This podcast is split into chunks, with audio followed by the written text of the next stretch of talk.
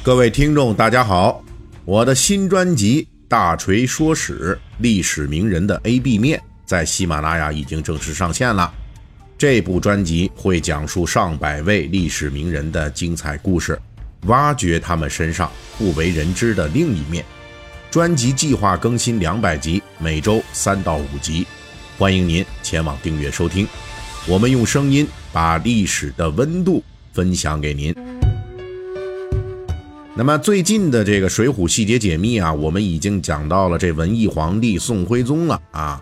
我们就分析了这位皇帝他是多么的有文艺范儿，以及呢，他也很擅长这宫斗戏啊，包括说咱们宋徽宗呢，虽然说爱玩，但是呢，他这志向倒不缺啊，没有玩物丧志啊，可以说呢，这位啊，是一个没有什么施政才能的皇帝。但是呢，成功的靠自我暗示、自我催眠，啊，就以为自己，哎呦，这异能、宫斗和志向都足以当上北宋最励精图强的皇帝了。当然了，最后事实是给了这位贾大空皇帝一个狠狠的耳光。他那些自我感觉良好的这些玩意儿啊，实际上是都是拉不上台面的啊。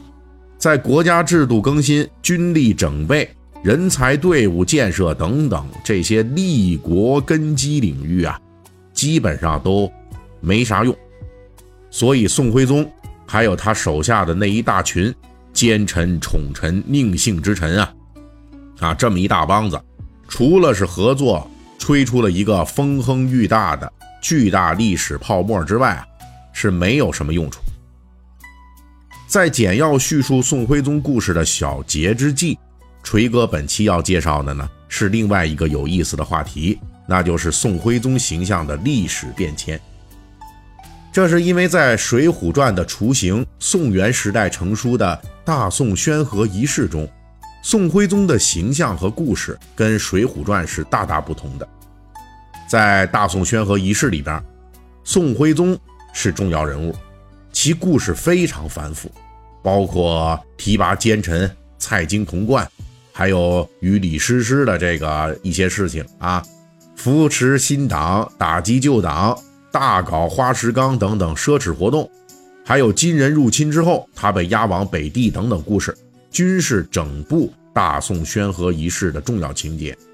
其中也涉及了大量宋徽宗个人的形象描写，其文艺青年的这志得意满，国破家亡之后的狼狈逃窜，可以说是。非常具体生动的啊，甚至我们可以这么说，从大宋宣和仪式中是可以单独整理出一个宋徽宗个人的生涯故事，这么一个独立篇章。但是在继承大宋宣和仪式的《水浒传》故事中啊，宋徽宗的存在感基本上就被降了最低了。除了说保留了宋徽宗与李师师的二三事之外，这《水浒传》作者施耐庵在创作的时候。基本上就把宋徽宗的各种著名故事全都给砍掉了。即便是宋徽宗留给后世的最大的记忆符号，就他的文艺青年属性，这《水浒传》在开篇中啊，虽然提到了尚在端王状态的赵佶，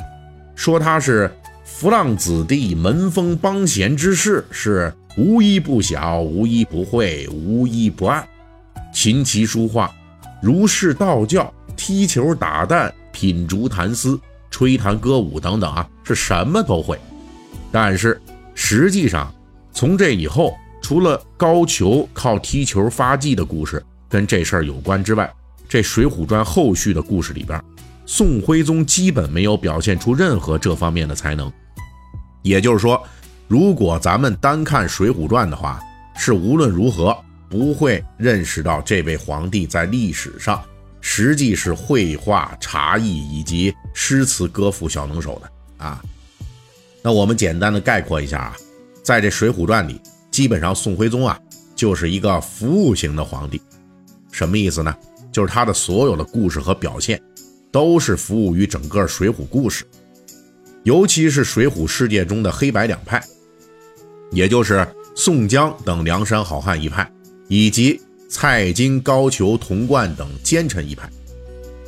这两派的每次重要行动啊，都需要得到宋徽宗的许可，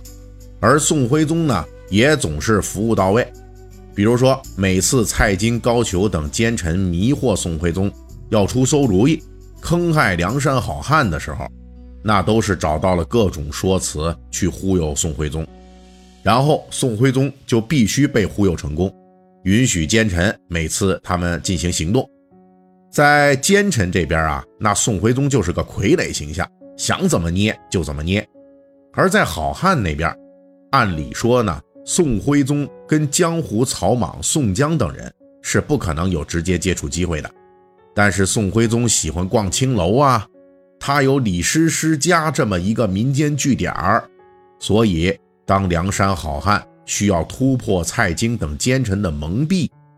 要直接跟宋徽宗表达享受招安的愿望的时候，宋徽宗的服务生意就又来了，他立即去找李师师去了，本意呀。是与人家约会啊，在那儿呢，却意外的遇到了宋江、燕青等人。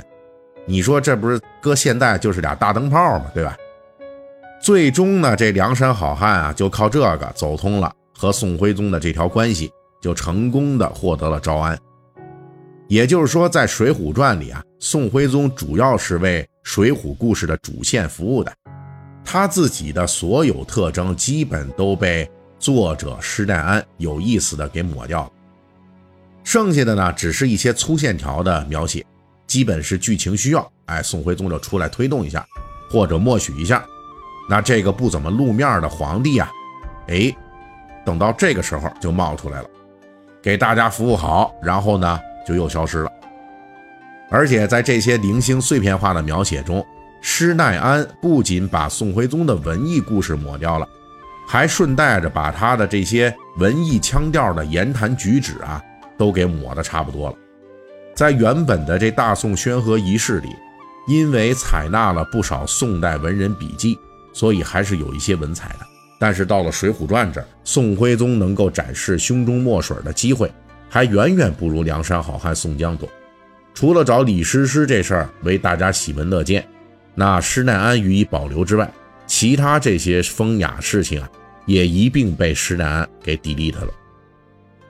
从文学创作角度来说，施耐庵的这种做法是为了强化《水浒》的好汉主线，因为历史上的宋徽宗活动轨迹，其实跟梁山好汉的这江湖草莽之间啊，距离实在是太远了。无论是宫廷享乐还是朝堂政争，基本上双方都没有交集。既然说《水浒传》是以梁山好汉为主线，那么宋徽宗的故事啊，你就得靠边站啊，你就没有必要再重点描绘了。更值得注意的是，《水浒传》还大幅度的减少了大宋宣和仪式中对宋徽宗的文艺腔调描写，这恐怕是从宋元时代开始的小说戏剧走向大众、走向底层的整体历史趋势的一个反应。这《水浒传》要的只是那个底层所熟悉的。浪荡公子、市井无赖状态的宋徽宗，至于说风花雪月、吟诗作对呀，那个时候的大众啊，对这个没有审美兴趣啊，也没有欣赏需求。在这个大众喜闻乐见的好汉故事中，当年施耐庵在创作时，为了说能够让市井大众看着欢喜，就只能把宋徽宗这些曲高和寡的文艺腔调。统统都给抹掉了。